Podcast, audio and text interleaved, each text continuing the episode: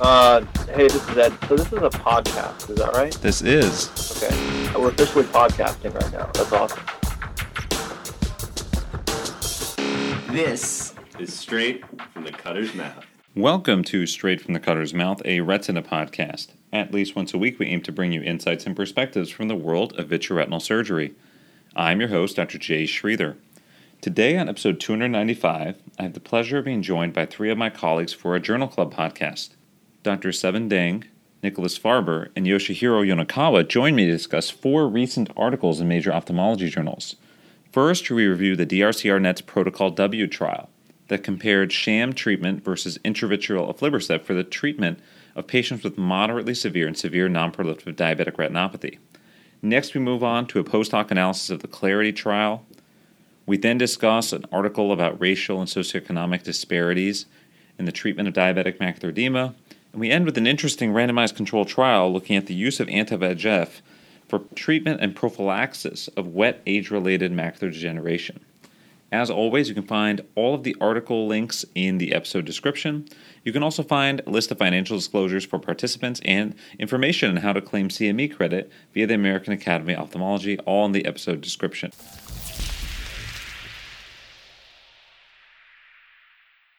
Straight from the Cutter's Mouth is now back with a Journal Club episode, uh, joined by three retina specialists from around the country. Uh, we're going to work our way from east south up to east north. So, starting with Dr. Nick Farber, uh, who's in Tallahassee. Nick, welcome back. Thanks for having me, Jay. In the east north, uh, we have Dr. Yoshi Nakawa in Philadelphia. Thanks very much for having me back. And I'm not going to be obnoxious and say it's the West Mid. In the Midwest in St. Louis, it's Dr. Uh, Sabin Dang. Thanks for having me, Jay. All right, let's do this. We got four articles to discuss. Uh, big one, breaking news, hot off the press in the last couple weeks. Um, it's actually three weeks out now. Time goes fast, but by the time this goes up, it's still within the last month. Is this Protocol W randomized clinical trial, the effect of intravitreous anti-vascular endothelial growth factor versus sham treatment for prevention of vision-threatening complications of diabetic retinopathy? Um, this is an article by Maturi et al. published in JAMA Ophthalmology. Uh, and so, Yoshi, run us through this article. What was the design? What did they show? And uh, then we can get into implications. Yep. So this was another hot DRCR paper. Uh, the network is on a roll with protocol V, protocol AB, and now protocol W.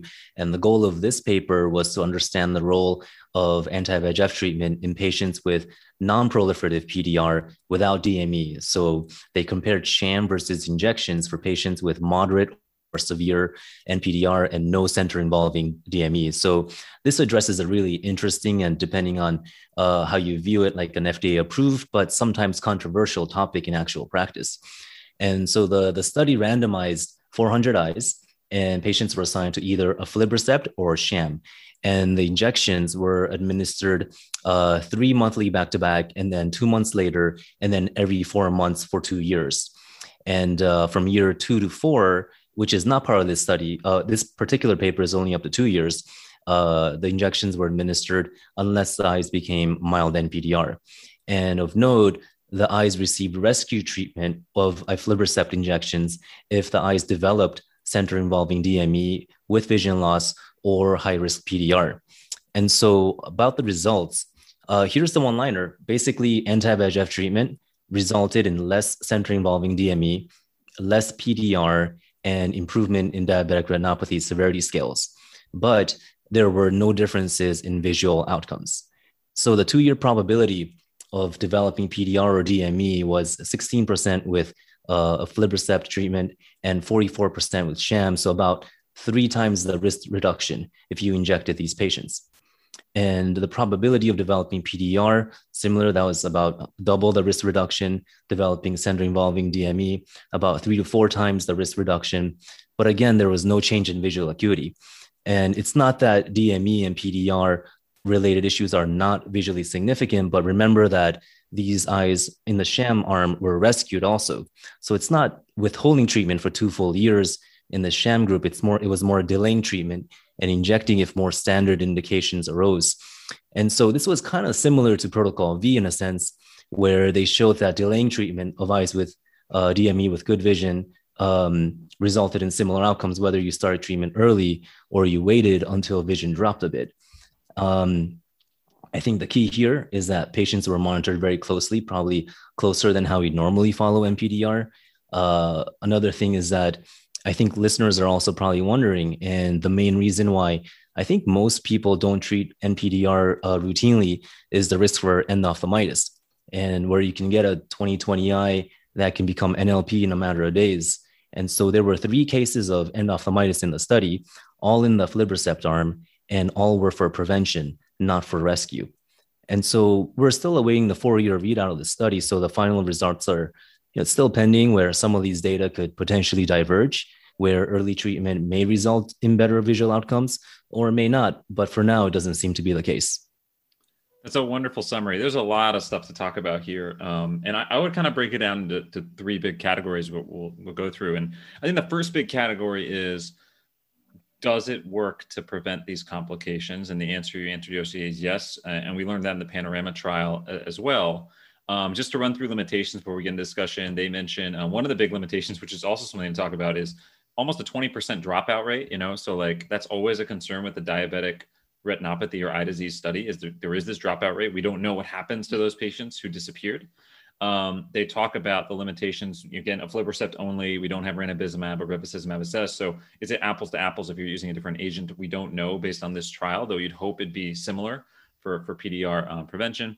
Not exactly the same design as Panorama. Panorama was actually, I think, more frequent uh, in terms of the two groups, at least initially with the loading doses, than here, where it went pretty quickly to every four uh, months. And that endophthalmitis rate is actually pretty atypically high. I mean, we know that there's an endophthalmitis injection uh, rate. Most studies quote one in 2,500 to 5,000. I was going to say this study isn't even powered to pick up endophthalmitis cases. And we have three. And unfortunately, they were all in the prevention group and not the rescue group, which is I would say it's bad luck, but we there is some evidence that maybe diabetic patients who get injections may have a higher rate of endophthalmitis than non-diabetic patients. That's been reported before. But um, so Ben, let's get into to meat now. So if we talk about first of all the reduction, right? So if you compare the sham versus the treatment group, to me one of the things that really stands out is even in the group that's treated, it's not a zero percent risk. Like we always think anti-VEGF just works, and it does, and we take it for granted. It's kind of a binary way to learn it, but it doesn't prevent everything.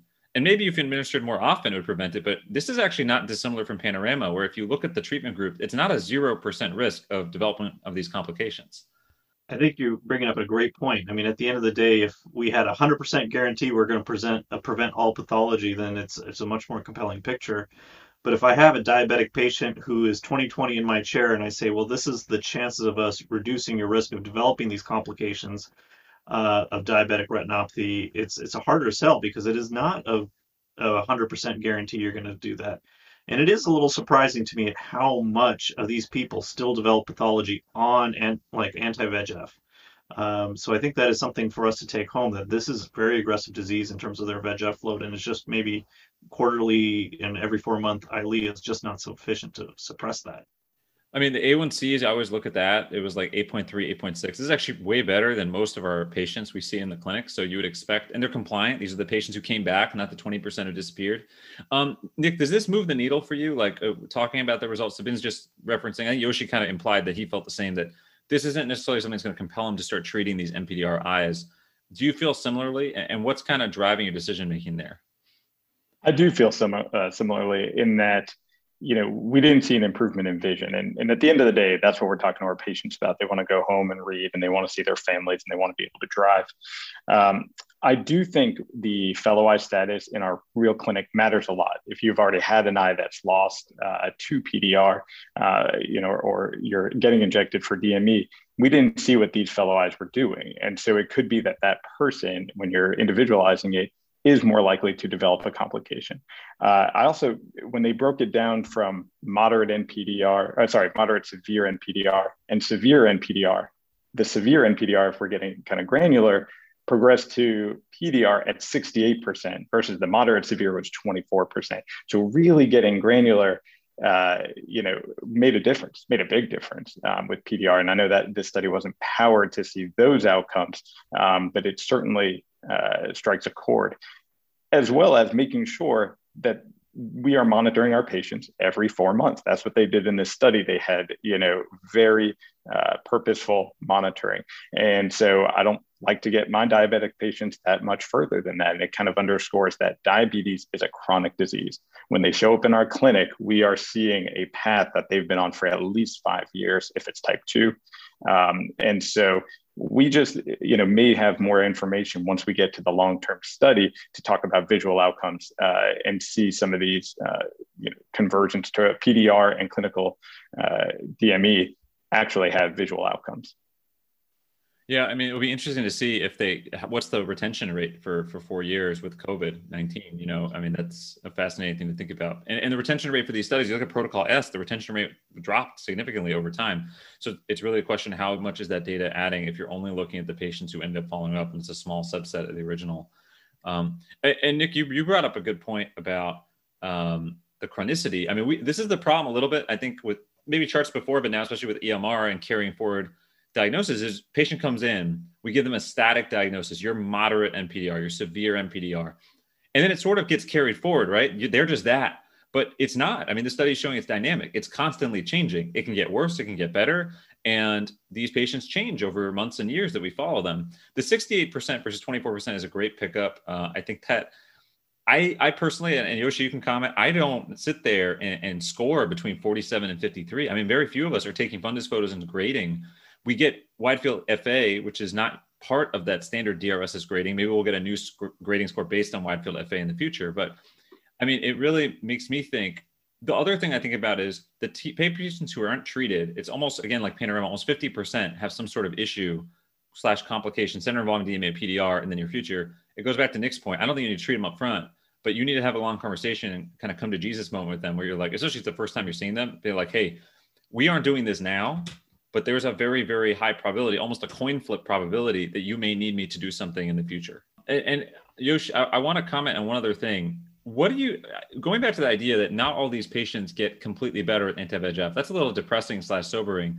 I mean i always think with the with panorama i thought the same thing. I think the interesting takeaway is maybe if you had an anti-vegf treatment that was one time people are looking at gene therapy the port something longer maybe this would be worth it if the endophthalmitis rate was was overall lower. If you're injecting once, let's say, versus multiple times sequentially, maybe this benefit is worth it. But it still underscores that's not going to solve all the problems. If both in Panorama and the study, you have 15% of these patients still have some sort of issue while getting anti-VEGF. Uh, Jay, I agree that the future, um, you know, uh, we will be treating more of these eyes with longer acting medications. If I were a patient with severe diabetic retinopathy, I would want anti-VEGF on board um, not every month, but if it's a one time injection that lasts like a year, that would be pretty awesome. And I always mention anti VEGF as an option uh, when I see patients with severe NPDR. And the vast majority of patients uh, don't go for it. I never push them. But I have a few patients who were really intrigued and wanted to do it. Their eyes look beautiful. And uh, you know, three to four times risk deduction, that's pretty significant. I know it, it's not a, a silver bullet, but a lot of patients do well on this. And um, I think that uh, more data is great. I, I like the study for providing that uh, information. And like you mentioned, uh, it doesn't provide all the uh, other physiologic factors like non-perfusion and stuff like that, that I think does matter. Um, but I think that uh, it's a, a, good treatment option to have. And it's a direction that we're probably headed in. So, any other thoughts or comments on this study? You know, so uh, there's a couple of patients that I have on anti-VEGF for severe NPDR, and just like Yoshi said, these people look amazing. I mean, it really works to regress a retinopathy. But the issue I've run into is we, you know, we get that initial success, but how do we keep that momentum going? How do we keep them interested in coming back? Because unfortunately, our patients' lives get busy and this does not become a high priority for them. And what I worry is that we give them also a false sense of security as their retinopathy improves, and we say, "Oh, look, it's looking so much better," and they get this mental picture like this is no longer a concern uh, concern for me. They don't really internalize the risk that they have by not coming back for their follow up because they're going to go right back to their old coin flip of a risk of getting PDR center involving DME, and I don't think that quite comes through at least when I've uh, used this on patients. Nick, any final thoughts? I, I just think we need to remember that this study, they started with fantastic vision. It was 2025 or better. And that is not always the case in our own clinics, I must say, or at least in my clinic. um, you know, generalizing this to my general diabetic uh, that I'm seeing, I think I need to take that into a fact, uh, you know, factor as well. Um, and I really think what we're looking for is disease modifying drugs, which is a term used a lot in other areas of medicine. And I think we still have room to grow, uh, especially when you see, uh, like we were talking about, that disease is still progressing even when we treat it. Well, let's continue on that theme because the next article is called Topographical Response of Retinal Neovascularization to Aflibercept or Pan-Retinal Photocoagulation in Proliferative Diabetic Retinopathy. This is a post-hoc analysis of the Clarity randomized trial. We did Clarity actually probably a couple years ago now. Um, Nick, you want to tell us a little bit about this study and it kind of ties into the point you just made? Sure. So this was a UK a UK based study at 22 sites. And what they were looking for is uh, does the location of neovascularization, comparing the disc versus elsewhere, in PDR vary? And what does the effect of treatment modality have on this topographical regression based on whether they used aflibercept versus PRP? So this was a post hoc analysis. Uh, it was done during the pandemic, but the actual trial was not during the, uh, done during the pandemic. Just the analysis of a phase 2b randomized single mass multi-center non-inferiority trial, the Clarity trial. And so they included 120 treatment naive patients with PDR. Uh, this was evaluated on color fundus photos and divided into four quadrants, and the patients received either intravitreal aflibercept 2 milligrams uh, at baseline four weeks and eight weeks, so in other words, monthly for three months, and then PRN uh, 12 weeks onwards, or they got PRP, uh, which in this trial was fractionalized sessions at the, every two weeks for the first 12 weeks. So it seemed like they were getting six treatments of PRP every two weeks uh, and then PRN. And the PRN came into play. Retreatment was defined as recurrence, persistence, or a new occurrence of neovascularization. So this included 75 men, 45 women, average age of 54.8, uh, type 1 or type 2, uh, 18 years or older. Uh, interestingly, uh, the treatment was switched to PRP if someone became pregnant or a blood clot, uh, clot developed during treatment. And the mean duration of diabetes in the trial was 25 years. That could be skewed by the type 1s. And the mean hemoglobin A1C was 8.8%. So the results. So at baseline, uh, NVD with or without NVE was observed in 35% of PDR versus NVE only in 65%. So NVE was more common at baseline alone. Uh, and the NVE actually had a predilection for the nasal quadrant most commonly. Regression was higher uh, of the NVE as well, 87.3% compared to NVD. Only about half of the NVD went away at 52 weeks, regardless of treatment. Uh, it was resistant to both of them. And at 52 weeks, the higher regression of NVE was seen with a aflibercept than PRP, 96% versus 78%. But there was no statistical significance for NVD. Uh, as we talked about, NVE was most commonly first found nasal, then superior, then temporal, and then inferior at baseline. And the superior quadrant uh, responded great with uh, most regression and the least persistent, uh, uh, least persistence or recurrence. And actually, the temporal quadrant uh, was the most resistant to regression. And there was also a lower recurrence in the aflibercept group at 52 weeks, which surprised me somewhat. So I, I, this brings to point a lot of ideas. Why is NVD so resistant? Uh, you know, treating this, oftentimes what we were talking about, we think we're treating, we're doing a good job, we're doing PRP or we're treating with injections. We think we should have regression of NV. I gave you the treatment, but we know from ETDRS that PRP causes a 50% reduction in severe vision loss at 2%, uh, excuse me, at two years. And I often remind patients that's great. Who wouldn't take a 50% reduction in risk? but that still leaves out the other 50%, which is our coin flip. Um, you know, NVD, whether, you know, what this study didn't talk about and where the limitations are, it didn't talk about vision. And so, you know, does this disease translate into visual outcomes, vitreous hemorrhage, tractional retinal detachments? And also, we don't know long-term studies of are is this persistent NVD different than de novo naive NVD? Is it going to lead to the same visual outcomes? Um, we don't know. And so they also didn't talk about any endophthalmitis rates or PRP side effects in this study. So that was hard to quantify. It was a uh, uh, post hoc analysis, um, but that would be interesting to know. Um, so what did everybody else think? Yeah, I, I think you brought up the point I was thinking is is it's a good study. I think it's cool. I think it's a cool study, and I think it's it's interesting to think about. Like you said, the NVD structurally does not go away, the question that was not answered here is does that NVD result in a worse clinical outcome, right? So, so is it actually still active in the sense that it is going to cause a complication, or is it quote unquote controlled? Now, we would assume we would like the NV, like you said, to go away completely because if it makes us feel better if it's gone.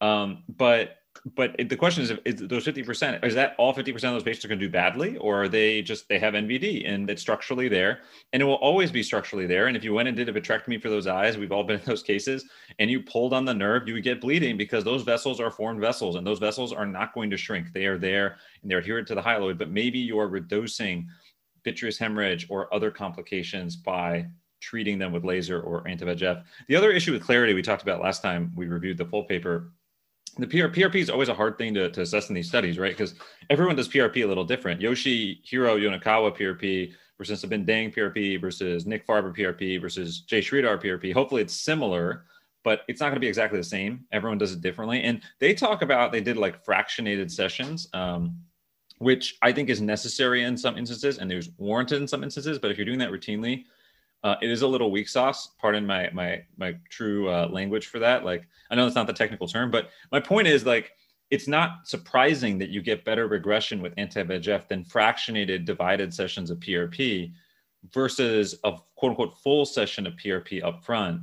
And then you may get a more similar response in NV regression, but I don't know. That's that. This again, this is a post hoc analysis. They, they just had the data was available to them from Clarity. But Sabin, you, you had a point. Yeah, no, I was just, I agree with you completely. I think with the PRP being fractionated, it's not really, I'm just having trouble taking this paper and applying it to my clinic, is I guess what I'm getting to. Is I'm not going to do fractionated PRP on my patients. I tried it, if I'm going to do laser, I'm just going to try to get them one and done because these patients may not show up the next time. And uh, that's really troublesome. Um, and then if I'm trying to do an apples to apples comparison of aflibercept or a aflibercept with PRP. Uh, that's the comparison I would personally want to see. Yoshi. Uh, I agree. I also try to do one and done indirect, you know, laser photocoagulation, just blast away. And um, I know that's similar to Miami style also. No, that's your ROP background. I like to sit down and do it at the slit lamp. Oh, really? But, okay, um, fine. But my back hurts right. if I stand for too long. I'm, I, am soft. You, you are a very tall guy. Say, yeah, well, um, I, I will say this: I, if I have to take, so when you said it won't change the way you treat your patients, it doesn't change anything for me either. But it does reinforce something to me surgically, which I referenced, which it, it doesn't matter how regressed a diabetic looks when you go to surgery. If you do choose to go to surgery for anything, vitreous hemorrhage, retraction, if you try to pull directly on the nerve, which many people do, depending on the case, they start there. I prefer not to do that unless it's necessary for the case for this very reason. It almost always bleeds because there's almost always vessels there. Now, again, in many cases, you can segment around that and leave that, and it won't cause issues postoperatively. But again, I do think structurally those vessels are there, even if you gave them pre op anti VEGF, or even if you injected them for months, like this study, or even if you did PRP, there is some neovascularization that's still there. And that's why I don't do this routinely. But uh, I think Dan Jout dropped this as, as a, a bomb a, like a couple of years ago, and he was really pushing for like early vitrectomy I think there's pros and cons to that, but I do think that we know that our current treatments within the office don't get rid of all neovascularization. Now, whether it's clinically relevant, like I was saying earlier, depends on the scenario. But I think again, the only way to completely get rid of some NV is to inject and laser it and go in and lift it and physically cut it and cauterize it in some instances. And you want to be cauterizing the nerve. And so sometimes you just aren't going to get rid of every single bleeder, every single vessel that's not the point. Nick was talking about vision earlier. The point would be, you know, does the patient actually see well or maintain their vision over time? But Nick, any other thoughts on, on this paper? I did find it interesting that the aflibercept group had less recurrence. I, I tend to, right, formerly thought of PRP as that's the more permanent treatment that's going to get in there and cause a sustained decrease in VEGF levels. Uh, that's not what this paper showed, uh, regardless of their method of PRP. I'm, I'm usually a two session PRP, or just to throw that out there, but uh, split it in half. I find patients have been tolerating that uh, a little bit better for me. Um, I don't do a retrobulbar block usually either for them. So maybe if I if I block talk to more. The other thing I, I was thinking, and I think this is just an avenue for future uh, research, is what is going on at the disc? Why is it different? What factors are coming up from the posterior circulation, from the glial cells around there? Why is the disc NV different than the peripheral NV? Uh, and so I'm sure one of our your smart listeners is going to figure that out. Well, well, I'll bring it to Yoshi because he does peds. I mean, is it just a hyaloid issue, Yoshi? Do you think it's? I mean, does it just have to do with the, with the insertion at the disc is different than at other places? I think personally, I think it's NVD speaks as um, it's a marker of more severe disease. And then you have more ischemia peripherally, and the local uh, elevated VEGF will, you know, uh, uh, induce NVE more easily, I think. And by the time and you have neovascularization of the disc, that's a really hot eye. That's why the majority of patients with NVD will also have NVE. And I think in this study, it was the minority that had NVD only. Plus, my one criticism of the study is that not every patient had ultra wide field angiography in this study, and about only about half did, I think. And so, if they looked at all the patients, that number may have been skewed even more, where there were no patients with only NVD. Yeah, I, and I think that um, your point is well taken about severity. And I think the other point is that to Nick's point about recurrence, I think there's been a couple studies that have shown the best choice for this patient is both PRP and anti-VEGF for that very reason. PRP alone does not achieve the same outcomes as PRP and anti-VEGF. We always think of PRP as more permanent, but there is something to the anti-VEGF effect that is different and complementary um, depending on the situation. So let's transition to the next paper, and I'll run through this. This is our last diabetic paper of the day. It's racial, ethnic, and insurance-based disparities upon initiation of anti-VEGF therapy for diabetic macular edema in the United States. This is by Malhotra et al. with Rishi Singh as the senior author, published in Ophthalmology uh, just this past month. Um, and this is interesting. It's a retrospective cross-sectional study. They used the IRIS registry and looked over a nine-year period starting from 2012 to 2020. And this is a significant number. I mean, IRIS studies are always great. And we've talked multiple times about the pros and cons of IRIS database studies. They're like the king of database studies in our field. 200,000 patient, um, you know injection treatments that were given for DME. Um, so they looked at essentially what was available with insurance, Medicare versus private insurance, Medicaid. They looked at racial demographics that were reported in the chart. Um, and I think the big take homes are unfortunately not surprising and match some other studies is that if you have Medicaid, you tend to have worse insurance than Medicare and private, ins- excuse me, worse vision than if you had uh, Medicare and private insurance. If you're non Hispanic or white, you tend to have better vision um, than Black and Hispanic patients. And Black and Hispanic patients tend to have worse severity of diabetic retinopathy, as documented um, when for these patients who are receiving injections. So it's, it's interesting because I do think the IRIS registry has limitations, and we've talked about limitations of big data. It's messy. You're adding up to a lot of things. You're limited by what's in the chart. It's retrospective. But this sort of trend has been shown in multiple other avenues in terms of socioeconomic and ethnic differences in how care is received and insurance status and how it impacts this. So I think it's actually a very useful paper. And I think that it's something that brings to mind what can we do as a field to address this? These are systems issues, right? Like this is this is beyond just the patient in your chair. It's them, but it's also all the things that are at home that you're not seeing and their lives and how they differ. And some of this could be education between different cultures. Um, some of this could be just access, uh, and maybe there's a strong overlap in terms of access when you compare socioeconomic groups uh, and ethnic groups. So, um, Yoshi, thoughts on this paper? Did, did you like it? And, and, what does it mean for your practice? Does it change anything in how you view things? Yeah, I think this was um, a very important paper and it supports the very well-known ophthalmic healthcare disparities. And you've done great studies looking at this question also. And uh, as you mentioned, it, it is uh, partly about the patient in your chair with the A1C levels, and that wasn't part of the study. That I think uh, hopefully uh, it could be included in future ones. Um, but also the social economic demographic disparities that uh, are dependent and independent of the medical issues. And uh, you also have so many other things that play, like systemic uh, racism and uh, poor access to care, even nutrition and healthcare literacy. Everything is uh, connected. And so there's a lot more work to be done. You referenced A1C, and they talked about, I mean, one of the limitations, we said, Iris, you don't get all the data. And I think A1C is one of those things we like to record it, but I don't think it's uniformly recorded in everyone's chart. It's not like there's a section in your intake that asks for A1C. Maybe there is, but it's often left blank because sometimes it's, it's skewed because the patients who do the worst don't know their A1Cs. They don't even know what it is, and you have to educate them on it.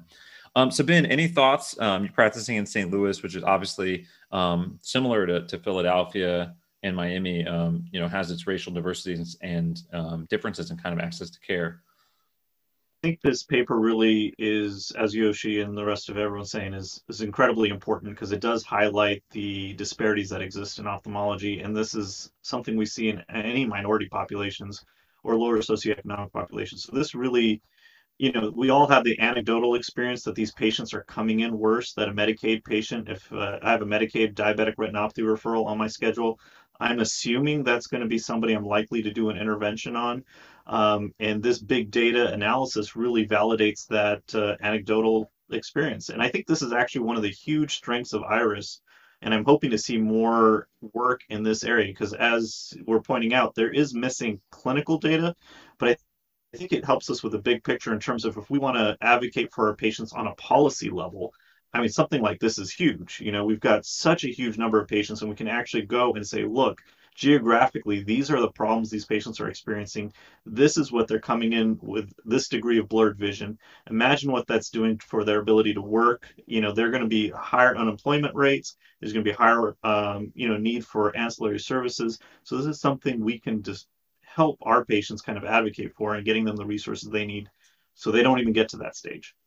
Yeah, and Nick, Yoshi, and, and the guys at Wills have written papers that have focused on zip code. I think zip code has been useful as a surrogate for socioeconomic status sometimes, or distance. They use the, the distance from a zip code to your office, for example. That's another surrogate for access. Um, any any final thoughts or, or, points on this paper regarding the access issue? Because I'm sure you have patients, even in your own practice, it's an access issue in terms of how they can get into the clinic or even get to a primary care doctor.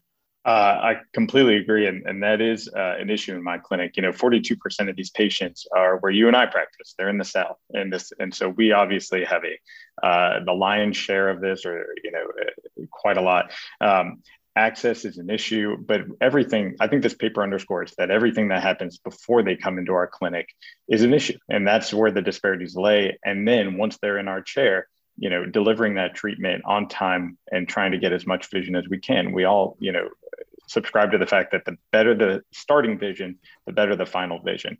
And we can see that the disparities are occurring. That, you know, if you are of a different race, if you are of a different ethnicity, you're starting from a lower starting point. And a lot of times that has to do with what happens before you get into our clinic.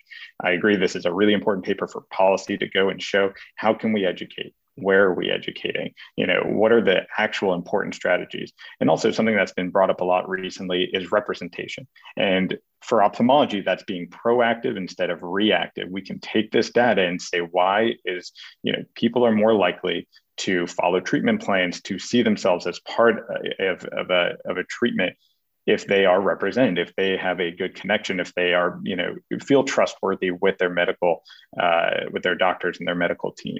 And so, where is our representation in ophthalmology, and how are we increasing the medical literacy in our region uh, going forward?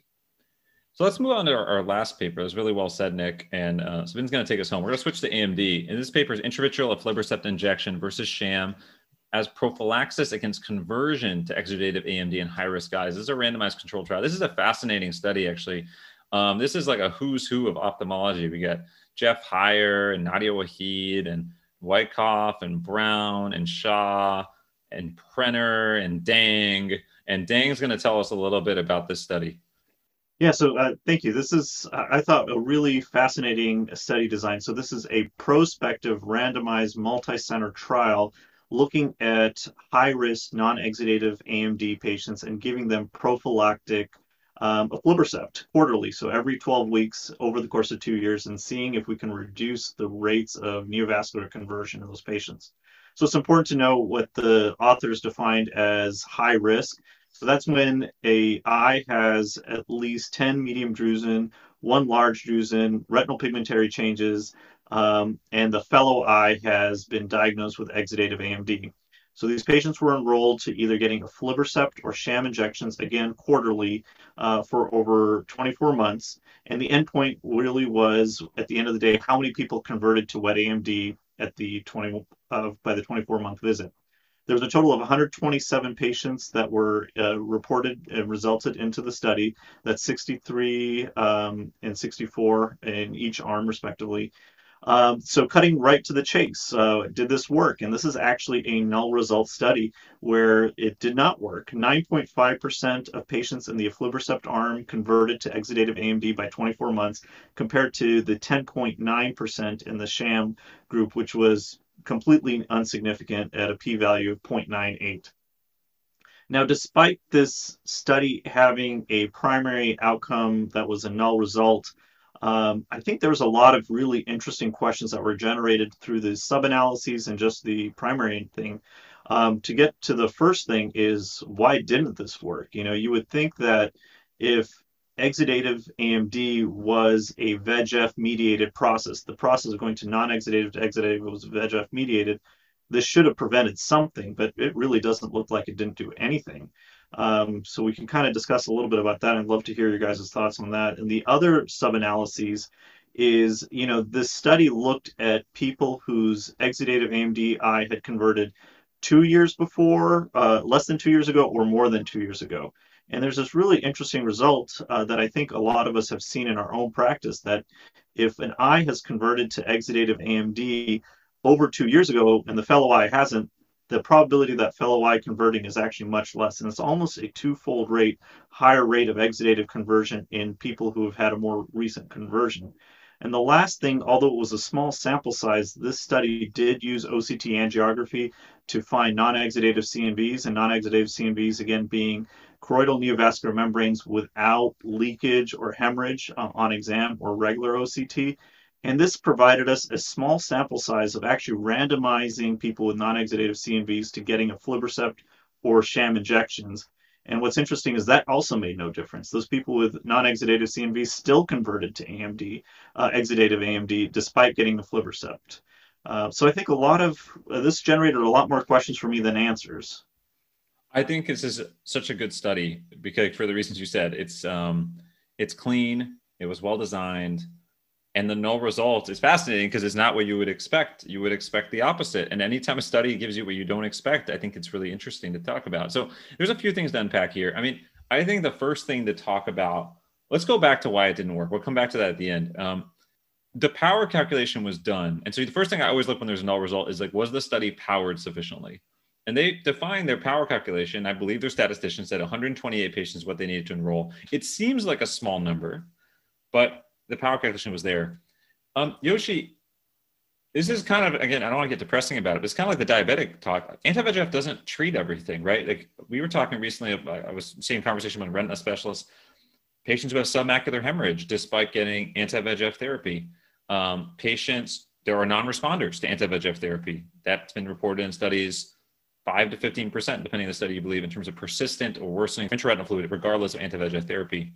And then the final question is even if the study showed a positive result, what would be the number needed to treat for you to treat these patients given what we have now, which is therapy, let's say every four to 12 weeks? So let's work backwards. So, like, what would the result have to be for Yoshihiro Yonekawa to treat a high risk patient? What would that risk reduction have to be for you? No, I think we have to. Um, well, first of all, uh, I was really hoping that the study would work, and I was thinking that it would. Um, you know, Clement Chan did a similar study uh, in his group previously, which uh, was also a negative study, but it trended towards significance. Um, and so I had my fingers crossed, but you know, it didn't happen. Uh, I think that if you did do the injections every month on these patients, it would have worked. But again, you know, uh, that's a lot of patients who may potentially be harmed by the injections. And so for me, Jay, uh, I'm not sure, but I think one thing we have to get really good at or better at is identifying the patients who will convert and catching them uh, before that happens. Uh, and perhaps not prophylactically treating them forever, but catching them maybe a few months before and starting treatment early. And whether that's accomplished by not by humans, but artificial intelligence or other imaging modalities, I think that would probably be the go the, the way to go in the future. Yeah, in this podcast we focus on shallow learning, but deep learning probably would have been helpful to define treatment patterns here. And, and Yoshi, you referenced the quarterly treatment. Nick, going back to Sabin's question, let's go back. Why didn't this work? Is it because the injections weren't frequent enough? Do you think that if they had done monthly, as Yoshi suggested, that maybe they would have seen a difference? That's an excellent question. Or is there just some other factor that is contributing to when that uh, exudation actually breaks through? You know, is the development of the uh, membrane one factor and you know and actually the exudation another and that the breakthrough is just from some other cause um, treating these more often, uh, you know, as we said, it, it's going to incur more risk. We're going to have more endophthalmitis. We're going to have more patient visits. We're going to have more injections. Um, and, and, so you really would have to have a significant decrease in the uh, rate of conversion. They also did their power uh, calculations based on the AREDS study, which showed a 35% conversion rate in a fellow eye of a treated eye. And so, uh, you know, perhaps that was an overestimation, you know, or that um, you know, so maybe that number was off. Maybe a slightly different powered study, more patients would have shown a difference. Um, so treating more often is going to be interesting um, when we also look at the port delivery system, you know, because that's a constant amount. Are we going to start putting those in in fellow eyes, uh, you know, in high risk guys? I don't think so, but you know, that's yeah. you know, not not not with this data. I'm, I'm shaking my head. yeah. I mean, well, well, let's take it one step. We got we got longer acting therapies. It goes back to what we talked. What if we have treatment that is subretinal gene therapy? What if we have treatment that's intravitreal gene therapy? Are we going to treat fellow eyes? And then we got to talk about a separate thing, which we'll leave off the table today. Is does that predispose to more dry AMD progression and geographic atrophy? And people talk about CNVMs being protective.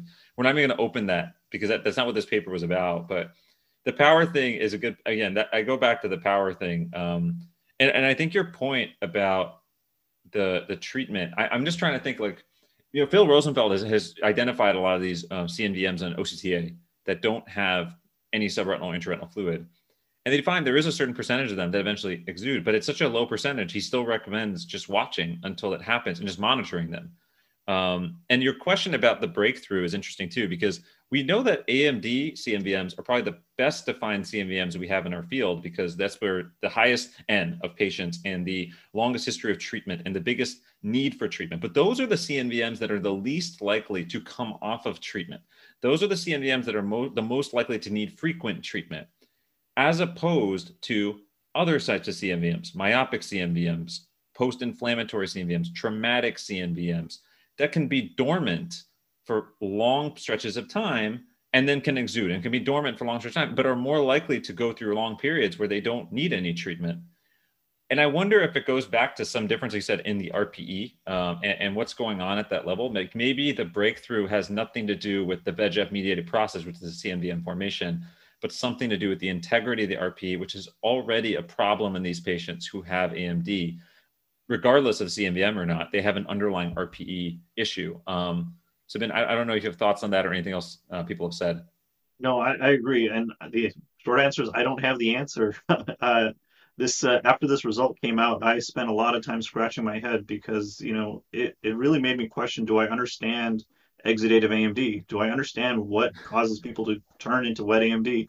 And uh, now I'm not so sure I do do understand it. Yoshi understands. Yoshi can tell us. Please, Yoshi, tell us. The, the only thing I understand is that, you know, this paper provided a lot of food for thought. And it's a question that we will continue to pursue, I think. And so, Sabin, on your next paper, I want you to figure it out, man. There you go. I thought you were going to say something really poetic, like the only thing I understand is I don't understand anything. but um, but that would obviously not be true. Um, my last point before we break on this paper um, is Nick, you referenced downstream effects, right? So like, are we going to be treating high risk eyes? Like, I think this paper reduces the chance that's going to happen. Actually, yeah. until we get evidence that, tr- yeah, until we get evidence that treating high risk eyes is beneficial, are we going to treat the fellow eye of these patients with long duration anti VEGF therapy? My answer right now, based on this evidence and what I'm feeling, is no. So I was shaking head at the port question. Um, I would rather just see what happens, uh, even though it's scary for a lot of these patients, although it could be individualized. Um, anyone feel differently? Do you guys feel kind of the same? For the record, I, I agree. I, I, do not want to put a port in a fellow eye. That was a, a pure speculation, but uh, I do feel more comfortable getting out of that two-year window, like we were talking about. That uh, hopefully that fellow eye can remain more stable. And I think even let's say hypothetically, this was a 10% conversion rate after two years. Let's say we had something that was 100% effective and we had 0% conversion, but we only helped 10% of that patient population. you know, what does that look like from a healthcare economic standpoint? Do we take every high risk AMD patient and put them through expensive therapy to save 10%? I mean, for those 10% of patients, that would really be a big difference. But it would be interesting cost calculation because what is the cost of 10% of all AMD patients in this category going blind? Yeah. Like, I don't know the answer to that. I think the cost would probably work out in your favor because blindness carries such a big, devastating uh, psychological, obviously. But even if you were just a dollars and tax guy, I mean, it's it's economically it's disastrous, right? right. So, but you're right. Um, but I would say logistically, how would you do that? Like, it, it's already it'd be impossible. Like, it would depend on your delivery method, but um, it's really a fascinating question. And it, then the real question is going to be, which we don't answer to, and I'm not. I'm going to leave this hanging we don't have to answer it today because we don't know the answer is what happens when you do long duration anti-VEGF therapy and all of a sudden now their, their geographic atrophy is going out of control and you don't have treatment for that. And did you make that worse or is that just the natural progress of this disease? Like Nick said, the two-year window. I would imagine a lot of those patients don't fall in that two-year window. It'd be interesting what percentage of those patients went down the GA pathway instead. Because um, maybe that eye is just behaving a little differently. And then if you do believe there's some correlation between CNVM formation and lack of GA, maybe that eye never formed a CNVM and therefore is more prone to GA. And, and I'm not smart enough to the answer to that.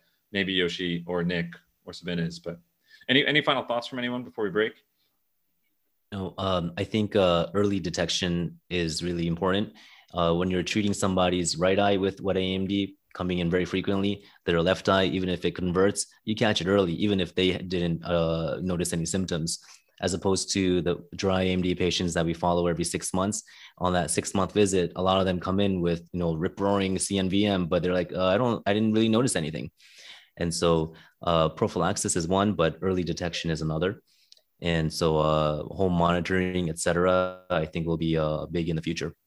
And that's just again the, the preaching of the choir. But I think we get so I can tell my fellows and residents all the time. We get so caught up when a patient's getting injected in one eye, they're getting OCT, they're getting OCT, they're getting OCT we're always looking at the treatment eye. You have to look at that study eye image whether it's simply for liability reasons i mean the fellow eye you have but it's really for ethical reasons. You have to look at that eye because sometimes that's their better seeing eye. And you're right yoshi a lot of times they don't notice the exudation. And that is the one side benefit of bringing them in for such frequent injections. They get the side benefit. Usually most practices will just quickly capture images of both eyes always review all those cuts, always look through them because you're amazed how many times patients asymptomatic and you look and you're like, whoop, there's a new fluid there. And you may start treating them even if they're asymptomatic and they have good vision because the other eyes not have great work useful and workable vision. So um, good. We ended on a positive note. I love it. You guys were great. Thank you so much for doing this journal club. Uh, Nick Farber, Sabin Dang, and Yoshi Yonekawa. Thanks again. Thanks, Jay. Thank you. As always, you can find this episode and all prior episodes on our website, retinapodcast.com. That's R E T I N A podcast.com. All 295 episodes can be found there sorted by category. Um, you can also find us on YouTube. Uh, this episode and a few other our journal clubs are available on YouTube if you want to see our not so pretty faces in addition to the voices you hear on the podcast. It's up on their YouTube channel, which is uh, the Straight from the Cutter's Mouth Retina Podcast channel. Uh, you can follow us in many ways. You can subscribe via your mobile device in the podcast section of your Android or Apple device. You can click the subscribe link on our website, and that will get you email updates as episodes release. And you can find us on Facebook and on Twitter at Retina Podcast. There are many ways to contact us. You can use social media. You can email us directly at retinapodcast at gmail.com or click the contact us link on our website. Many thanks to Doctors Dang, Farber, and Yonekawa for joining me for this episode. Thanks to Justin Ma for his help with the YouTube channel. Thanks to Doctors Angela Chang, Louis Cai, and Mike Menacasa for the production and social media accompanying this episode. Listeners, thank you for what you do on a daily basis, the articles you read and publish, the conversations you inspire here each week, and the patients you take care of every day. This is Jay Sridhar, signing off.